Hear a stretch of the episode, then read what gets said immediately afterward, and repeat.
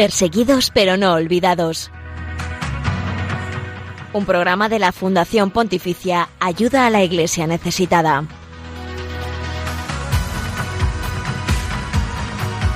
Saludos, eh, buenos días. Eh, son poco más de las 11, las 10 en la comunidad canaria. Estás entrando en este espacio de Radio María que quiere ser puente de oración, información y caridad con la iglesia pobre y perseguida en el mundo. Gracias por acompañarnos en Perseguidos pero no olvidados.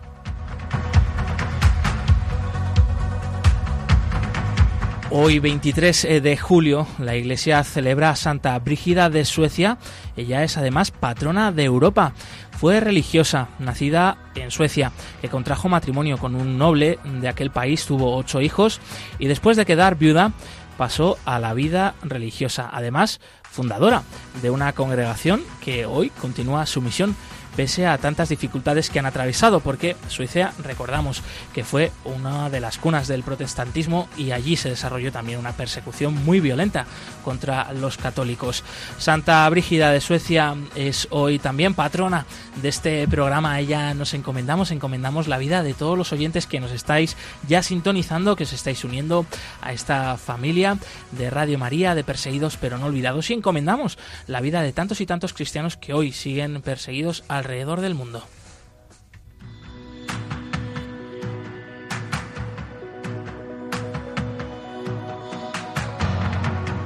ellos son el corazón, eh, ellos son también el alma, sin duda, pues una de pues los tesoros mejor guardados de ayuda a la iglesia necesitada.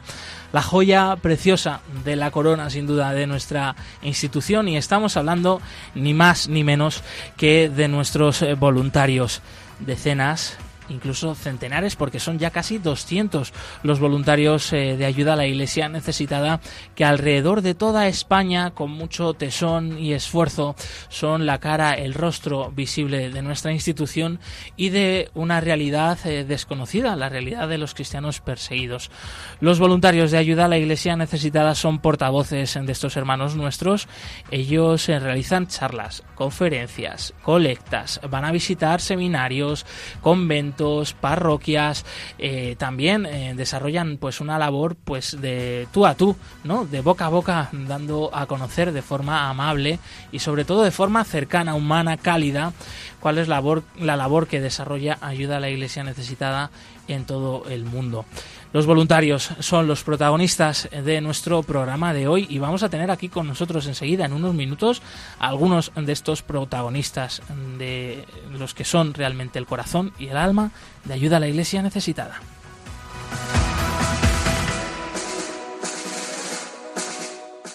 Además de todo esto, te contamos a continuación la actualidad respecto a la iglesia pobre y perseguida en el mundo. Haremos repaso del informe Libertad Religiosa sobre Vietnam, uno de los países donde hoy en día todavía los cristianos no tienen plena libertad y sufren la marginación y la presión por parte del gobierno y del Partido Comunista que controla este país. También te contaremos la agenda de los próximos eventos de ayuda a la iglesia necesitada y te traemos el testimonio de una religiosa desde Burkina Faso, la hermana Ana Marí, que es una todoterreno, sin duda, una de las eh, mujeres extraordinarias protagonistas de la última campaña de ayuda a la iglesia necesitada.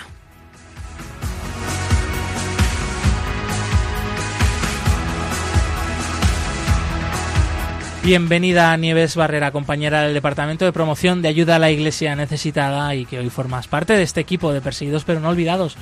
Buenos días, encantada de, como siempre de estar aquí con vosotros. ¿Qué tal? ¿Cómo estás? ¿Qué tal el calorcito del verano? Bueno, pues abundante, ¿no? Abundante y a tope, pero viene bien, viene bien. Ya a finales de julio, pero tú y yo aquí seguimos en la radio. Exactamente, nosotros siempre en la brecha. Al pie del cañón. Y también saludamos a Sofía Barrantes, eh, compañera de Ayuda a la Iglesia Necesitada. Sofía, bienvenida una vez más. Hola, buenos días, encantada de estar aquí otra vez. ánimo, ánimo, que puedes hablar, compartir, no te preocupes, no tengas vergüenza. Eh, pues eso, que tenemos hoy un equipazo estupendo y un programa apasionante por delante para hacer juntos. Y antes de continuar, te recordamos los otros canales para que te puedas poner en contacto con el equipo del programa. Pues como siempre, estamos en Twitter, en arroba ayuda También pueden dejar comentarios en el hashtag almohadilla no les olvides o seguir en Facebook en Ayuda a la Iglesia Necesitada y nos pueden dejar los comentarios en el, correo del programa perseguidos pero no olvidados arroba radiomaria.es y en Instagram somos Ayuda Iglesia Necesitada. Pasamos a escuchar un mensaje de parte del Papa Francisco. Este, pues, es eh, un mensaje muy especial que formó parte de sus intenciones de oración del eh, mes de marzo del año 2017, en el cual tuvo especial recuerdo por los cristianos perseguidos que hoy sufren a causa de nuestra fe.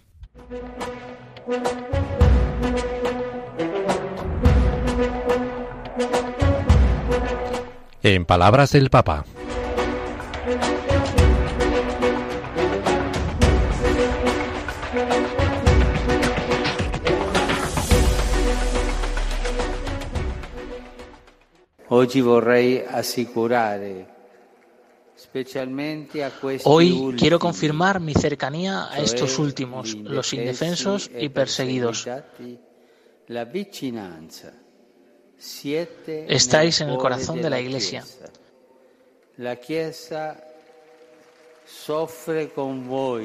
La Iglesia sufre con vosotros.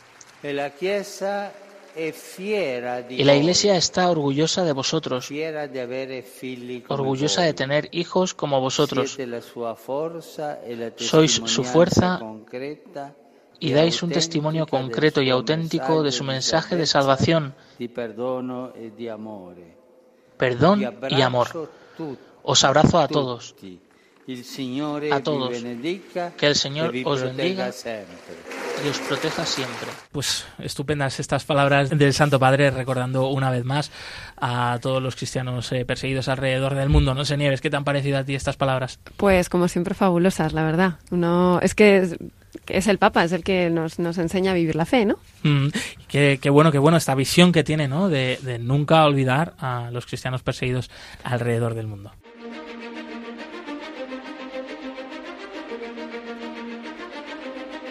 Hoy hay más cristianos perseguidos que en los primeros siglos de la Iglesia. Nadie habla de ellos. Nosotros sí. Perseguidos pero no olvidados. Un programa de ayuda a la Iglesia necesitada en Radio María.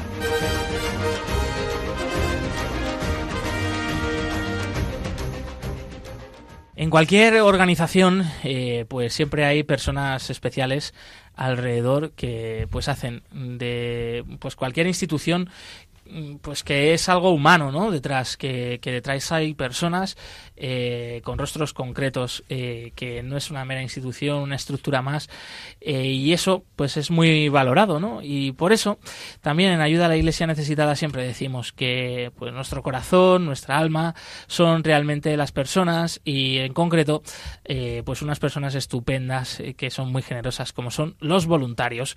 Ellos son los protagonistas de nuestro programa de hoy, ellos, ah, como digo, pues también son sin duda pues cómo decir, como pues ese corazón latente que no solo con su trabajo diario, sino también con sus oraciones nos sostienen a todas las personas que hacen posible, entre otras cosas, también nuestro programa de hoy. Y tenemos hoy con nosotros acompañándonos a Carlos Colón, él es eh, voluntario, eh, no sé por dónde empezar para presentarle, pero entre otras cosas, pues él es eh, traductor e intérprete, es profesor de inglés, bueno, es un hermano en la fe, sin duda muy comprometido, es pianista también, por aquí me están haciendo señas para que lo diga, que eso no hay que olvidarlo, y compositor de piano y profesor de piano y, un artista en todos los sentidos, pero sobre todo es, como decía, pues hermano en la fe, eh, pues una persona que ha sido traspasada por el amor de Dios y por el testimonio de los cristianos perseguidos. No sé si me equivoco, Carlos, bienvenido.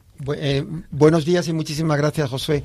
Así es, así mismo es. Soy hermano en la fe y para mí los, los cristianos perseguidos pues me han ayudado a aumentar mi fe, a consolidarla y a, vivirla de una manera diferente. Carlos, eh, te agradecemos mucho que estés aquí con nosotros compartiendo en este día de julio caluroso y que hayas sido tan generoso de acompañarnos aquí. Y en primer lugar, te queríamos preguntar eh, cómo conociste, claro, ayuda a la Iglesia necesitada, porque para dar el paso de ser voluntario en alguna institución y como en nuestro caso, en ayuda a la Iglesia necesitada, pues primero tendrás que conocerla de alguna manera. Entonces, ¿cómo fue en tu caso? Pues mira, fue durante la JMJ del 2011. Eh, yo estaba buscando algo y yo yo creo que el Señor guió mis pasos y me llevó a una exposición que teníais en los Jerónimos, aquí en Madrid. Y, y allí os conocí. Y os conocí y me enamoré. Fue un, un love at first sight, que dice en inglés, ¿no? Amor a primera vista. Me enamoré de vosotros y, y aquí, y aquí estoy. Pues eh, qué bueno, la verdad que ese momento eh, no eres la primera persona que, que me lo ha dicho, ¿eh? que nos ha conocido a través de esa, de esa exposición fotográfica, exposición recuerdo, sobre cristianos perseguidos en el patio de los Jerónimos de la JMJ de Madrid 2011. Y bueno, y cómo de ahí a dar el paso mm, como voluntario, ¿cómo fue? Pues mira, algo que me llamó la atención en esa exposición es que me tatuasteis eh, con una cruz, como los, como los coptos en Egipto, y, apa- y, a- y- después de tatuarme eh, mm, estuve adorando al Santísimo en Pero una vamos, capilla con, que con una aguja, o sea, en plan tatuaje No, de no, no, verdad. no, no. ah, vale, vale. No fue A tan ver si crudo. alguno que nos está escuchando Pero, se pero piensa ese, que... ese tatuaje todavía per- permanece, se ha borrado, pero permanece en el corazón. o sea, un sello que te realmente. pusieron. Sí, es un sí, sello. sí, sí. Y, y nada, mm, quise comprometerme más y, y de ahí pues eh, pasé a daros clases de inglés, eh, a traducir eh, diferentes textos que me mandáis y, y a nada, a, a lo que sea necesario pues eh, aquí me tenéis. Porque aquí que estamos escuchando a Carlos en un perfecto castellano, porque es uno de sus idiomas maternos, eh, ¿hablas cuántos idiomas, Carlos? Hablo siete idiomas. Siete idiomas, pero es que además menudos idiomas, porque algunos entre otros es el griego, ¿no? El No griego si- moderno, sí. No sé si me equivoco, que no es fácil eh, para nosotros, aunque tenemos una raíz común, ¿no? Sí, sí. Pero el griego es un, eh, vamos, cualquier idioma que yo hablo mm, no lo hablo por inteligencia, sino por pura necesidad. He vivido en esos países y, y me gusta comunicarme y es por pura necesidad. Nieves, quiero hacerte una pregunta. Sí, bueno, yo tengo que decir que trabajo con Carlos codo con codo en muchas ocasiones y estoy absolutamente agradecida porque es que sin los voluntarios no podríamos llegar a tantos sitios donde vamos. Y Carlos es uno de los que me acompaña y demás, a- a- da muchas conferencias y tengo que decir que, que lo hace, eh, que pone el corazón en ello, que cuando habla lo, lo hace desde una experiencia, ¿no?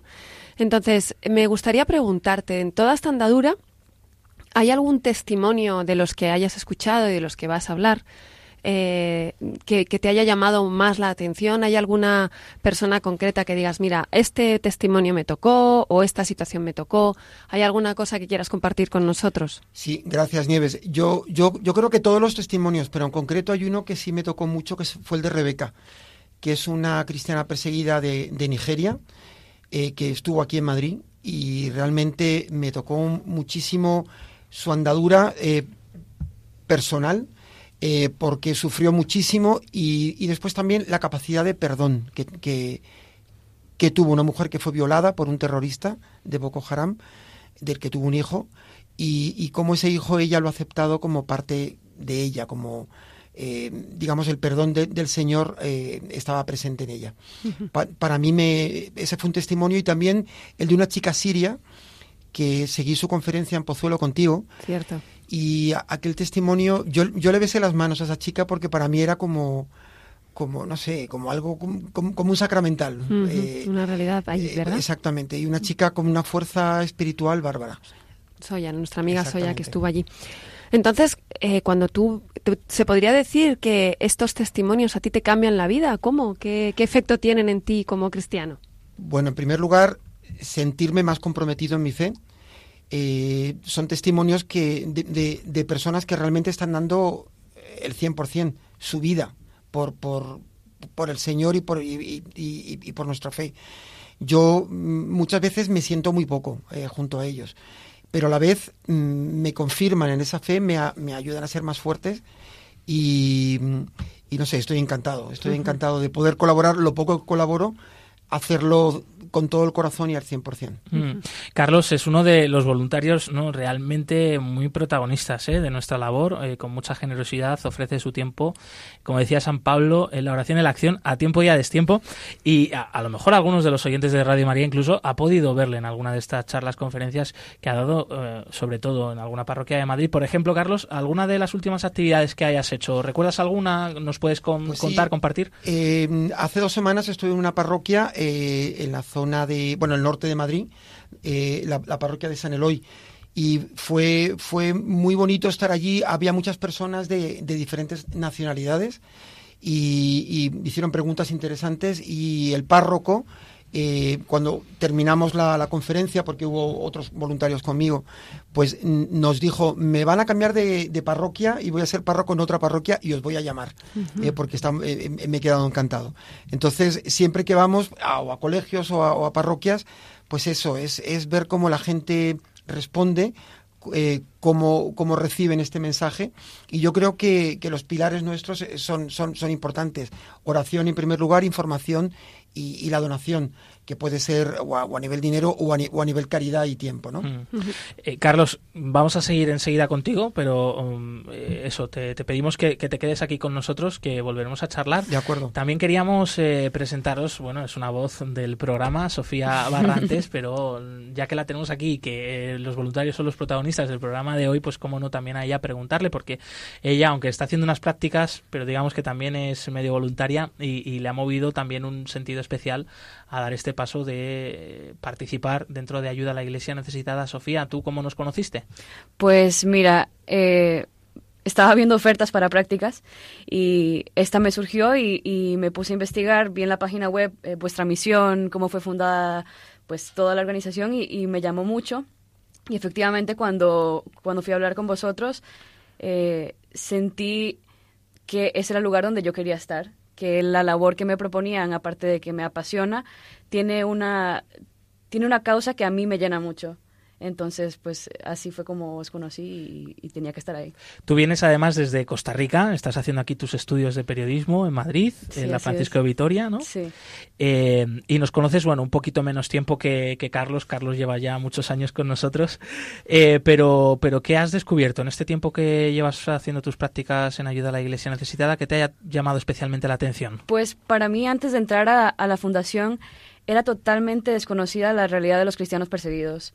Entonces, pues ahora en, dentro de la fundación yo me dedico a la promoción digital y, he conocido muchos testimonios, una realidad totalmente desconocida que desde luego me ha ayudado a mí a nivel espiritual y, mi relación con Cristo, pero, pero que sé que es un mensaje que merece la pena comunicar. Mm, sin duda y que bueno pues está en nuestro corazón no en el corazón de todos los que trabajamos eh, colaboramos con ayuda a la iglesia necesitada pero sin duda cuando escuchamos, a vosotros especialmente a la gente que bueno pues acaba de conocer ayuda a la iglesia necesitada que ha participado en alguna de nuestras actividades pues como que vemos no ese ese amor primero no en vuestro rostro y que en, de verdad que también que nos anima no a seguir ayudando a seguir siendo portavoces por ejemplo a través de este programa perseguidos pero no olvidados de esta realidad de la iglesia pobre y seguida. Sí, es verdad que lo que, lo que dices es que nos evoca ese momento en el que nos hemos querido acercar también nosotros a la fundación y, volvemos a, las raíces. A nosotros nos motiva muchísimo. Además, hay veces que, bueno, tenemos un, en toda la extensión que tenemos que cubrir muchos, pues tener a los voluntarios, sois como un colchoncito en el que, en el que nosotros nos sentimos acogidos y, y que en el que todo además toma un sentido pues de agradecimiento, porque realmente estáis poniendo los dones que Dios os da para, al servicio de los demás, estáis haciendo una obra de caridad inmensa. Y yo creo que, no sé si os pasará, yo creo que en todo esto uno dice, bueno, voy a hacer un esfuerzo y tal, pero al final acaba recibiendo muchísimo. Yo todos los días, yo de vosotros recibo muchísimo, aprendo muchísimo y, os lo agradezco de todo corazón. Creo que sois fundamentales. Mm. ¿Es esta, por ejemplo, tu experiencia, Carlos, que al ofrecerte voluntario diciendo, a ver, ¿qué puedo hacer yo encima? No solo eso, has podido dar un poco, sino que has recibido muchísimo más. He recibido, mm, vamos, un, ciento por uno, realmente. Eh, decía Nieves que, que, somos un colchón, un colchoncito. Yo, yo creo que el colchón lo sois vosotros. Eh, yo realmente mm, me siento muy motivado por vuestra labor. Eh, os admiro, os admiro profundamente. Y cada vez que voy allí, em, a la, a, la, a, la, oficina, digamos, a las, a las, a las oficinas centrales de, de la Fundación, me siento en casa y me siento rejuvenecido. Yo salgo de allí eh, que me como el mundo, realmente. Entonces, eh, os lo agradezco de corazón. Seguro que muchos de los oyentes que están ahora sintonizando Radio María, pues eh, ellos mismos también son voluntarios de alguna otra organización, tienen experiencia voluntariado. Os invitamos a poder compartir con todos nosotros a través del correo del programa, pues estas experiencias. Aquellos que nos queráis escribir, lo podéis hacer en perseguidos pero no olvidados y nosotros encantados el próximo día, el próximo programa, también de poderlo poner aquí en común con todos los siguientes de Radio María y también para vosotros va pues este gracias de corazón por vuestra generosidad y por vuestro tiempo, por vuestro esfuerzo, por vuestro testimonio.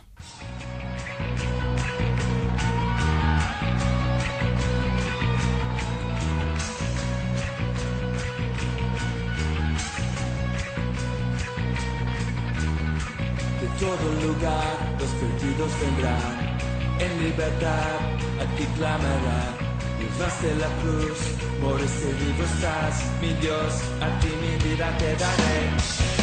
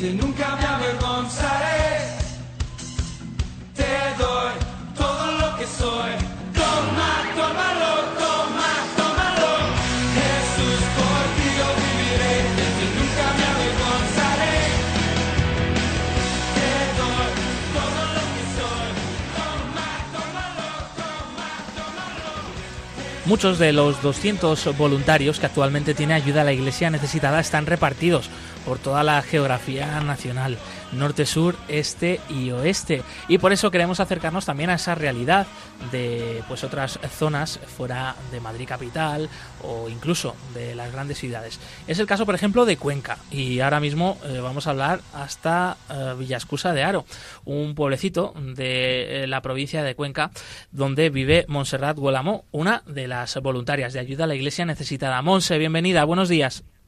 Buenos días. Bueno, qué, qué alegría ¿eh? tenerte aquí con nosotros en Radio María y que la radio nos acerque tanto, tanto, porque no siempre tenemos la oportunidad de hablar con personas fuera de la sede nacional, donde yo, por ejemplo, estoy trabajando. Así que, en primer lugar, eh, bueno, que me alegra muchísimo que estés con nosotros. Sí, a mí también.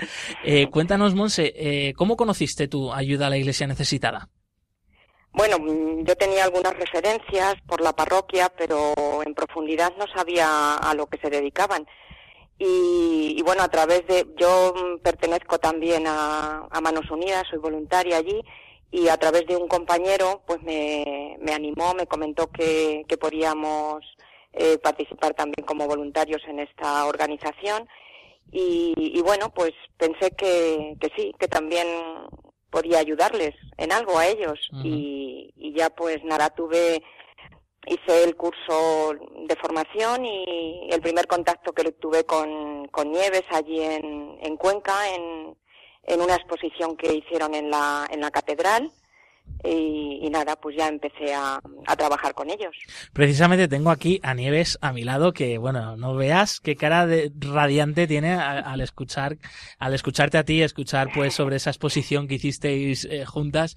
Eh, ahora enseguida ella te va a hacer también una pregunta, Monse, pero yo antes te quería preguntar eh, de qué manera pues a ti te ha interpelado, te ha tocado el testimonio, sobre todo de los cristianos perseguidos, que es una de las misiones fundamentales de ayuda a la iglesia necesitada.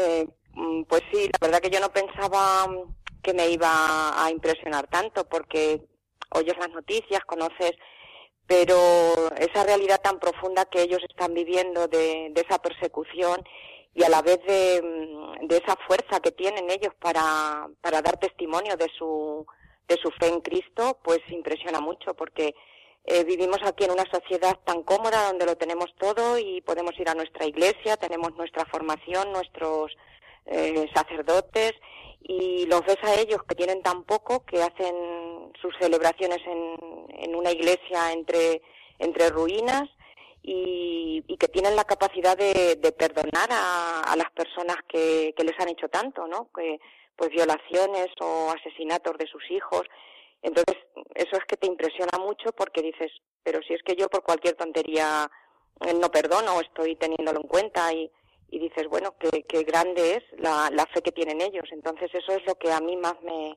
me impresiona. Más lo que crees que tú les ayudas a ellos, pero luego ves que es sus testimonios lo que te, lo que te ayudan a ti en tu, en tu día a día y en tu fe, a la hora de vivir tu fe. Que ves que tu fe es tan pequeña comparada con la que tienen ellos, en una mm, palabra. Sin duda, sin duda que esto también nos anima a darnos cuenta pues que si Dios permite pues estas situaciones en el mundo y la persecución, eh, algo que Jesucristo ya dijo en el Evangelio, ¿no? Que íbamos a ser perseguidos por ser cristianos, pues eh, será por esto, yo creo, ¿no? También para reforzarnos a nosotros aquí en la fe. Eh, Nieves, quiero preguntarte. Lo primero, me, me hace mucha gracia oír a los voluntarios, siempre dicen, mi fe es muy pequeña, mi fe es muy pequeña. Digo, bueno, vuestra fe es muy grande, primero para poder moveros, ¿no? Y luego hay en el Evangelio se dice que la, la fe, como si fuera como un grano de mostaza, movería montañas. Pues eso es lo que hace Monse en Cuenca, porque realmente Cuenca se mueve por, porque está Monse allí. En este momento, a tope hemos tenido, ¿verdad, Monse? Hemos tenido actividades muy bonitas, eh, gracias a toda la colaboración que está haciendo, todo el esfuerzo. Hemos movido durante una semana entera siete pueblos en Cuenca, se han volcado con nosotros, ¿no? Pero yo creo que, que quizá pues yo te voy a preguntar algo así para, pues no sé, que lo lances. ¿Qué le dirías a la gente? Yo me imagino que a ti te encantaría tener también más apoyos. Que, que bueno, entonces, ¿qué le dirías a la gente? ¿Cómo le animarías? ¿Qué es lo que te motiva y cómo le animarías a la gente a que, o sea, ¿crees que esto puede ser algo como para decirle a todos los de Cuenca que animaos a ser voluntarios? ¿Cómo lo harías? Eh, pues sí, yo, pues que se vinieran con nosotros en esa semana que hemos estado, como tú dices, pues difundiendo un poco el mensaje y, dando los testimonios, los testimonios que tenéis en, en AIN y diciéndoles, pues eso, que, como he dicho antes, que, que te aporta más a ti que, que tú a ellos, que, que es muy reconfortante el poder eh, hablarle a los, a los jóvenes, como hemos hecho en, en los institutos, y el poder hablar en las parroquias a, las hermandades, que era principalmente con las que hemos trabajado en esa semana y donde, donde hemos hecho las actividades, pues que vean precisamente pues esa realidad que están viviendo ellos. Entonces, como digo, que, que, da más fuerza para seguir luego aquí trabajando nosotros en nuestro ámbito, en nuestras parroquias, en nuestros centros educativos, en nuestras catequesis y, y bueno, pues, pues eso. Y nada, y muy cortito así, hay la pregunta que le surge a todo el mundo, ya, pero a mí es que me da mucho miedo hablar en público.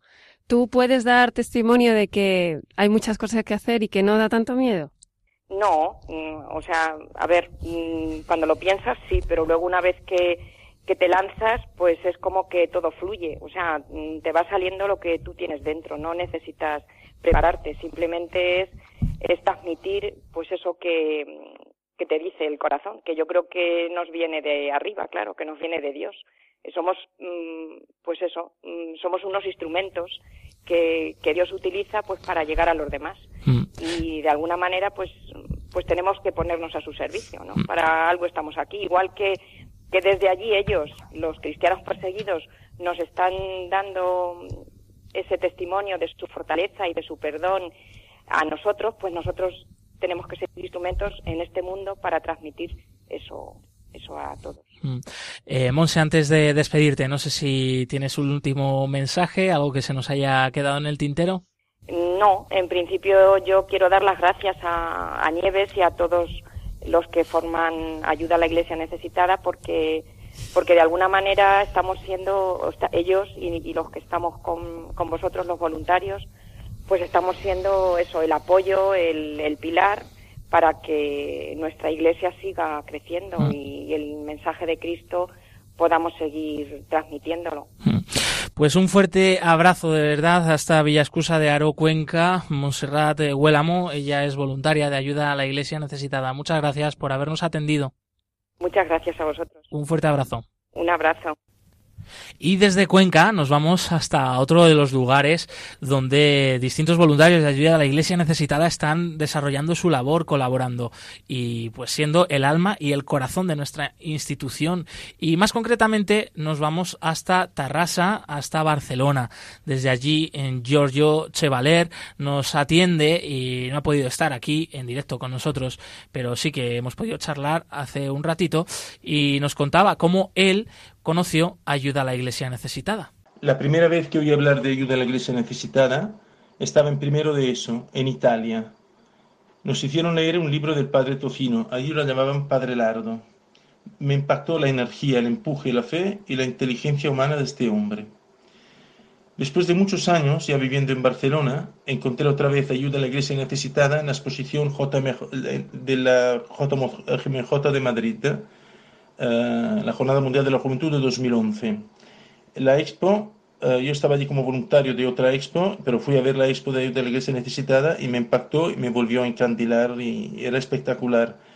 Eh, mostraba la paciencia, el dolor, la perseverancia, la fe, la capacidad de perdón de toda esta gente. Y además, enseguida después, pudimos participar a la misa con cristianos de todo el mundo, de Egipto, de Irak, de Sudán, me impactó mucho porque era realmente un ejemplo vivido de fe y de, y de comunión. Se podía incluso escribir una oración y pedirla a mandar a todos. Giorgio Chevalar, como vemos, eh, lleva ayuda a la Iglesia necesitada en su corazón desde hace eh, mucho tiempo. Fijaos, otro que eh, pues se conoció de nuevo ayuda a la Iglesia necesitada, se volvió a comprometer con nuestra realidad a través de esa exposición fotográfica de la Jornada Mundial de la Juventud en Madrid.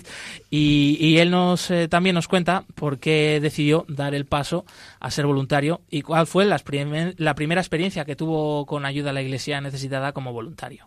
Pues cuando me jubilé, hace unos años, no muchos, tres o medio, pues quería hacer eh, cosas útiles y que sirvieran para el bien del mundo y de la iglesia, ¿no? Y además diría que lo necesitaba, porque no soy capaz de quedarme sin hacer nada. Entonces me ofrecí como voluntario y me hicieron una entrevista, me aceptaron y el primer encuentro que hicimos fuimos con Ariana, con Ariana Blanco, mi responsable, mi dulce jefa aquí de Cataluña, fantástica, fuimos a una iglesia sampera de, de Tarrasa, una de las iglesias visigodas preciosas, ¿no? Y yo recuerdo que, bueno, yo no hubiera sido capaz de llevar el encuentro, iba para acompañarla, para empezar a hacer un encuentro, empezar a familiarizarme con lo que había que decir. Y me acuerdo que Ariana no se preocupaba tanto de lo que tenía que decir, sino que pasaba el último rato delante del Santísimo Sacramento. Esto me recuerda que, que todo depende de Él, ¿no? Que yo no hubiera sabido llevar el encuentro, pero esta conciencia de que todo depende de otro, y no de nuestra genialidad me sigue acompañando. Y Giorgio Chevalar, eh, por último, también comparte con nosotros, que es lo que más le ha ayudado en su vida de fe, el testimonio de los cristianos perseguidos. Lo que me impacta de los cristianos perseguidos es todo su, su testimonio. No tienen apenas nada, están dispuestos a perder todo lo que les queda para no renunciar a la fe. En cualquier situación de persecución, de discriminación, de violencia, incluso extrema, ¿no? Me despiertan de mi cristianismo demasiado sentado en el sofá. Y lo digo siempre cuando hacemos los encuentros, nuestro cristianismo en Occidente es demasiado de sofá. Y luego me impacta también su capacidad de perdón. Aún sufriendo violencias, violaciones de derechos, discriminaciones, persecuciones, son realmente capaces de perdonar. Esto es algo que me supera, ¿no? Yo no he llegado allí. Yo, si sufriera lo que sufren ellos, pues me cabrearía, protestaría, chillaría, qué sé yo Está claro que debo aprender de ellos esta postura, esta capacidad, esta fe profunda en que todo nos regla el Señor y la verdadera humildad. Al menos 15 personas han muerto en Burkina Faso durante las últimas semanas en diferentes ataques contra iglesias cristianas de este país de África Occidental. Una situación de angustia y de desesperación que la hermana Ana María Caboré, religiosa de la Congregación de las Hermanas de la Inmaculada Concepción en Ouagadougou, capital del país, intenta superar de la mejor forma cantándole a la paz. Burkina Faso es modelo de tolerancia hasta hace unos años, se enfrenta ahora a una violencia inaudita. Ana María Caboré, que es religiosa desde 2007 y también doctora en farmacia desde 2016, nos cuenta cómo su tercera vocación está en la música.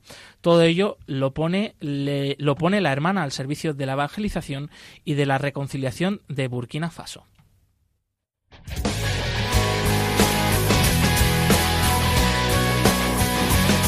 Testigos del siglo XXI.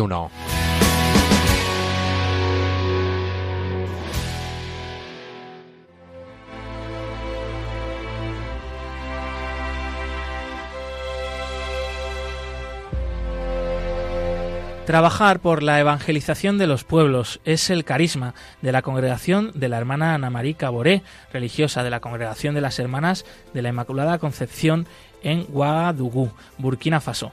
Fue fundada esta congregación en 1924 por un obispo italiano y hoy cuenta con 450 religiosas en todo el mundo, entre otros países en Benín, Mali, Argelia, Italia y Francia. Las hermanas de la Inmaculada Concepción están disponibles, como explica Ana María Caboré, para la siguiente misión.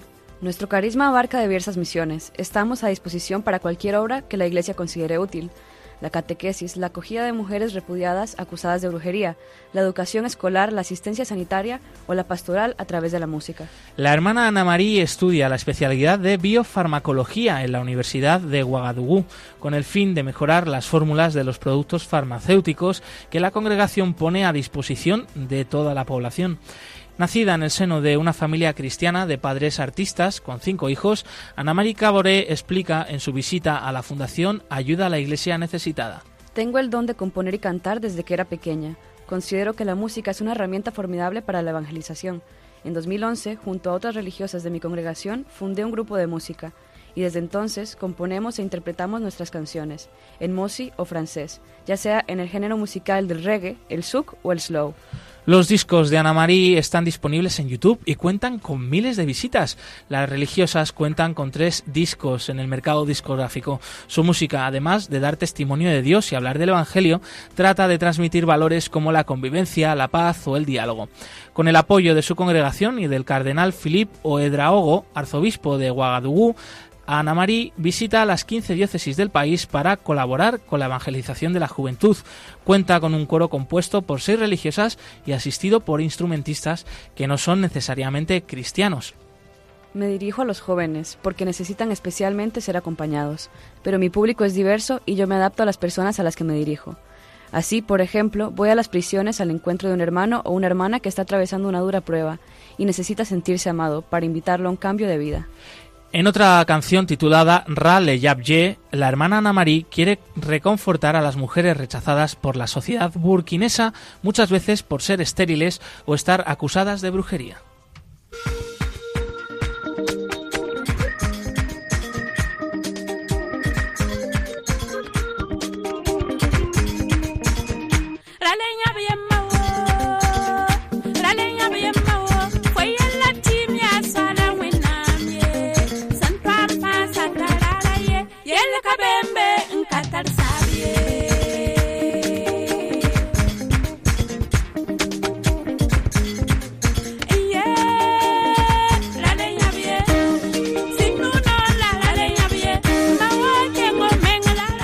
Entre las dificultades que afrontan actualmente los burkineses, la hermana Namarí señala sin rodeos los atentados terroristas que se están perpetrando y la inseguridad que crece en algunas zonas del país. La Iglesia está llamada a acompañar a los hijos de la nación y a trabajar por su reconciliación. El pasado mes de febrero compuse una canción para la reconciliación y la paz en mi tierra. Está inspirada en la difícil situación que estamos atravesando. En este sencillo canto dirijo un clamor a Dios a fin de que nos dé la paz y estabilidad y para que nos reconcilie los corazones. Y también menciono la necesidad de permanecer unidos. La Fundación Pontificia Ayuda a la Iglesia Necesitada proporciona desde hace muchos años un apoyo constante a la congregación de las Hermanas de la Inmaculada Concepción de Burkina Faso, principalmente a través de la ayuda a la locomoción y la construcción. La hermana Ana María Caboré se despide, como mejor sabe, cantando y dando las gracias a los benefactores de ayuda a la Iglesia necesitada, pidiendo bendiciones por la ayuda ofrecida. Vous disons merci, merci pour ce que vous êtes, merci pour ce que vous faites, pour nous, pour l'Église et pour le monde. À vous, nos bienfaiteurs, que le Seigneur vous bénisse et qu'il vous comble de ses grâces.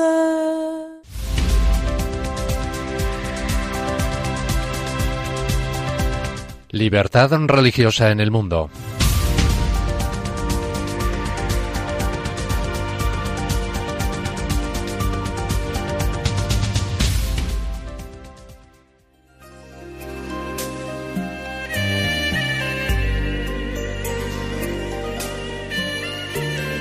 Igual que en casi todos los países comunistas, las leyes y normas de Vietnam indican que, al menos sobre papel, la libertad religiosa se respeta.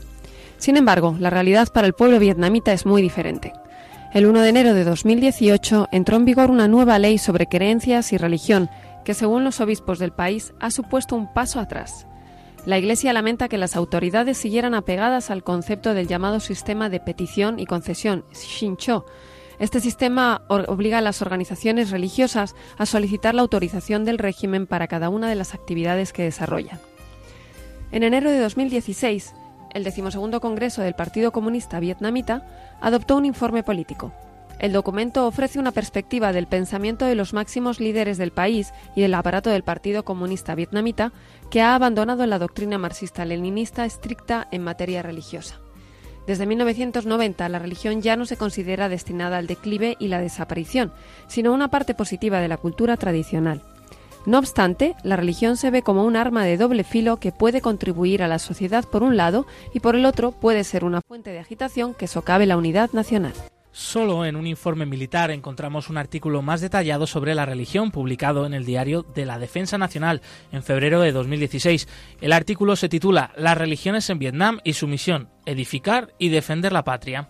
El artículo comienza evaluando la importancia del mundo religioso vietnamita en la estrategia política de defensa del país. La nueva ley sobre creencias y religión incorpora artículos relacionados con las necesidades religiosas de las personas detenidas, las de los extranjeros y el reconocimiento del estatus de entidades legales no comerciales a las organizaciones religiosas. La Conferencia Episcopal Católica de Vietnam declaró en agosto de 2016 que anteriormente ya se había utilizado de distintas forma el término entidad legal para el reconocimiento de las organizaciones religiosas y propuso que se indicara claramente el estatus de entidad legal no comercial para evitar los frecuentes conflictos relacionados con las tierras entre las autoridades civiles y las organizaciones religiosas. En agosto de 2016, la Conferencia Episcopal de Vietnam también interpretó el proyecto de ley como una autorización que se concedía a las organizaciones religiosas para actuar en los ámbitos de la salud y la educación a todos los niveles, desde guarderías hasta escuelas de educación primaria y secundaria e incluso universidades. Los obispos católicos del país calificaron de vaga la redacción de la ley en la versión del proyecto aprobado por el Parlamento. El artículo 55 de esta establece que las organizaciones religiosas pueden participar en actividades educativas, de formación, sanitarias, de asistencia, social, de caridad y servicios humanitarios conforme a las disposiciones de las leyes en vigor. Faltan, por tanto, los detalles de esta participación. No queda claro si las organizaciones religiosas podrían abrir, organizar y gestionar instituciones educativas o centros de salud.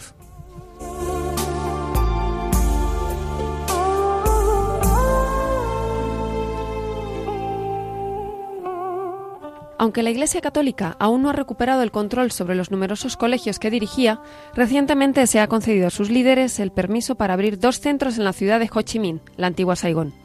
El Instituto Universidad Nacional abrió sus puertas el 6 de agosto de 2015 y el Instituto Católico de Vietnam lo hizo en septiembre de 2016. En septiembre de 2017, el Instituto Católico tenía 70 alumnos, todos ellos vietnamitas. Tras recordar que Vietnam contaba con dos universidades católicas antes de 1975 en Dalat y Saigón, el arzobispo Joseph Nguyen Chilin de Hue, presidente de la Conferencia Episcopal del país, explicó que la apertura del Instituto Católico no es algo nuevo, sino una restauración de lo que las autoridades de la época les habían confiscado. El 29 de agosto de 2017 se permitió regresar a Vietnam al maestro budista Chin Nhat Hanh, de 91 años. Era la tercera vez que regresaba a su país. Dejó Vietnam por primera vez en 1966 y de nuevo en 2008, cuando se produjo la expulsión de 400 religiosos y novicios del grupo Batna fundado por él. No está claro si podrá restablecer su comunidad monástica en Vietnam. A pesar de todo, el gobierno no ha cambiado su costumbre de vigilar y presionar a las comunidades religiosas. Esto incluye a la Iglesia budista unificada en Vietnam, independiente del budismo reconocido por las autoridades vietnamitas. El patriarca de la Iglesia, Thich Quang Du, sigue bajo arresto domiciliario en su pagoda de Ho Chi Minh, aunque el régimen ha autorizado a este nonagenario a salir del monasterio de Tan Minh cada tres meses para realizarse una revisión médica. Su libertad de movimientos está enormemente restringida a pesar de las afirmaciones del gobierno en sentido contrario. Mientras tanto, no hay señales de que se haya reducido el número de conflictos relacionados con las tierras en las que se ven implicados la policía y las organizaciones religiosas. Un ejemplo es el relativo al monasterio benedictino de Tienan, Paz Celestial, cerca de Hue. Desde finales de la, época, de la década de 1990, las autoridades vietnamitas tratan de requisar parte de los terrenos del monasterio para restablecer un parque recreativo.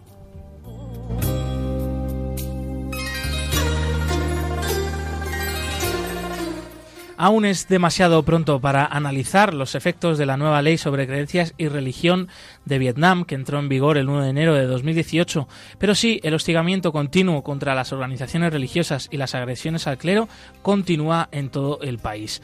Las, las observaciones del arzobispo Leopoldo Guirelli, antiguo representante pontificio no residente en Vietnam, puede considerarse indicativas de la situación del país respecto a la libertad religiosa. Hablando en una festividad celebrada en el santuario mariano de La Bang, en el centro de Vietnam, el arzobispo dijo que muchas personas de todo el mundo desean que en el país se respete más la libertad religiosa. Añadió que la Iglesia Católica debe ser considerada como una fuente de bienestar espiritual más que como un obstáculo para el Estado.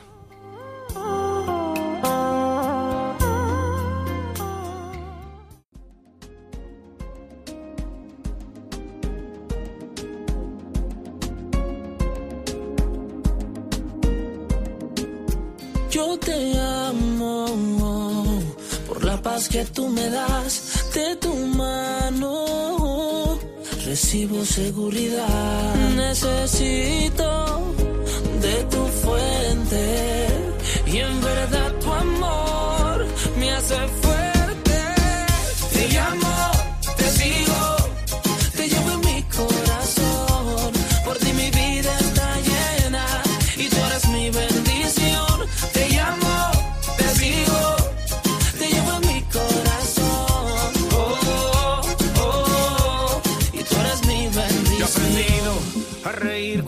Todo está bien y también cuando algo anda mal. Aprendí a no afanarme por nada, que las pruebas no son el final. Aprendí a no quedarme en el suelo, que el proceso solo es temporal. Tú de arriba me mandas consuelo y no cambias, siempre eres igual. Es necesario que yo te busque a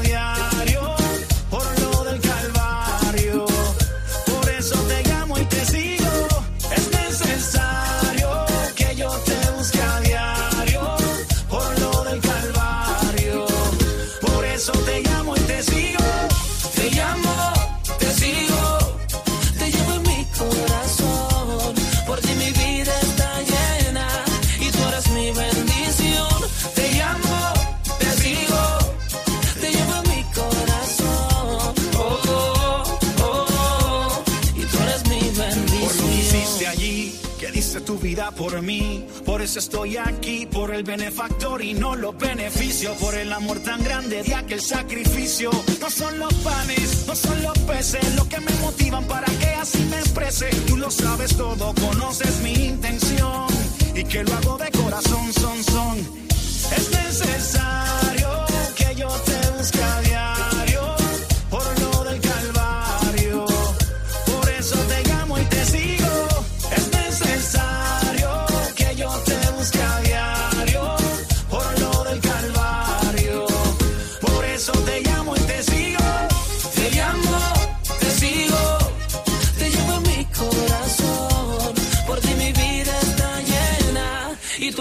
bendición. Te llamo, te sigo. Te llevo en mi corazón. Oh, oh, oh. Y tú eres mi bendición. Yo te amo por la paz que tú me das de tu mano. Recibo seguridad. Necesito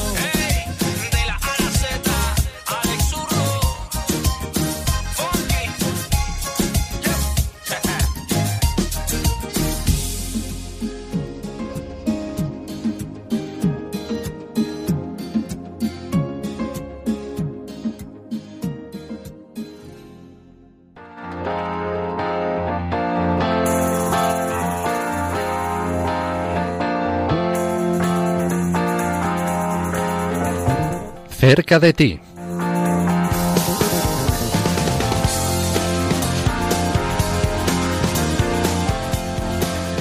Y es el momento de contarte la agenda de los próximos eventos de ayuda a la iglesia necesitada o el próximo evento, en minúscula. Nieves, ¿qué Sí, tenemos? Para este mes de todavía tenemos un evento el día 25 de julio Muy bien. ¿Dónde? en, en la, en la iglesia de San Jorge, en la capilla de San Jorge en Tenerife. Anda, oye, Sí. pues mandarme a mí para allá, ¿no? Y así bueno, disfrutamos vamos, de encantados, Canarias. sí. encantados. Bueno, Tiene pero genial solo allí. si voy contigo porque te lo tengo Ah, que enseñar, ¿eh? Venga, vale.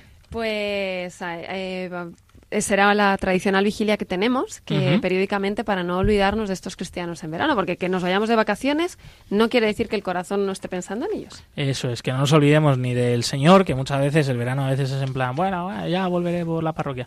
Sí. Y que tampoco nos olvidemos de los cristianos perseguidos. Exactamente, nos Entonces, recuérdanos cómo, cómo nos podemos unir a esa vigilia. ¿Dónde es? Pues será el 25 de julio a las 6 de la tarde en la capilla de San Jorge, en la Plaza de los Patos, en Tenerife. En Tenerife. En Santa, Cruz, de Tenerife. Es, Fenomenal. que se está moviendo muchísimo. Muy bien, eh, no obstante, como siempre, pues cualquier otro evento, actividad, también volver a repasar, pues los que no habéis podido coger boli y papel y apuntarlo, pues lo podéis eh, ver en la web ayuda a la iglesia necesitada.org. Los que estéis de viaje también lo podéis mirar por allí, por esos países y a- ya tener en vista lo siguiente para la vuelta. Eh, estupendo, pues eh, nada, eso es todo, ¿no, Nieves? Esto es todo por ahora. Fenomenal, pues eh, se nos acaba el tiempo y ya casi casi con esto eh, despedimos eh, Nieves. Eh, hasta aquí el programa de hoy, Perseguidos pero no olvidados, en el cual pues recordamos que han sido protagonistas eh, nuestros voluntarios, que por cierto todavía los tengo aquí a mi lado. Carlos Colón, muchas gracias una vez más por tu testimonio. Gracias a vosotros. Encantado de estar aquí. Eh, invitadísimo, ¿eh? cuando quieras a nuestro programa. ¿eh? Estupendo, gracias. Gracias Sofía Barrantes eh, por tu colaboración y también por tu testimonio como voluntaria de ayuda a la iglesia necesitada. Gracias a ustedes por invitarme. Eh, Nieves Barrera, una vez más, un fuerte abrazo, gracias. Igualmente. Y nosotros eh, nos volvemos a escuchar el próximo 30 de julio, que todavía nos queda un programa más en este largo mes de julio. Eh, ya sabéis que sigue aquí la programación con el rezo del Ángelus y nada, que nos volvemos, también nos podemos volver a escuchar en el podcast de Radio María. Movidos por el amor de Cristo y pues al servicio de la iglesia que sufre. Un fuerte abrazo y hasta pronto.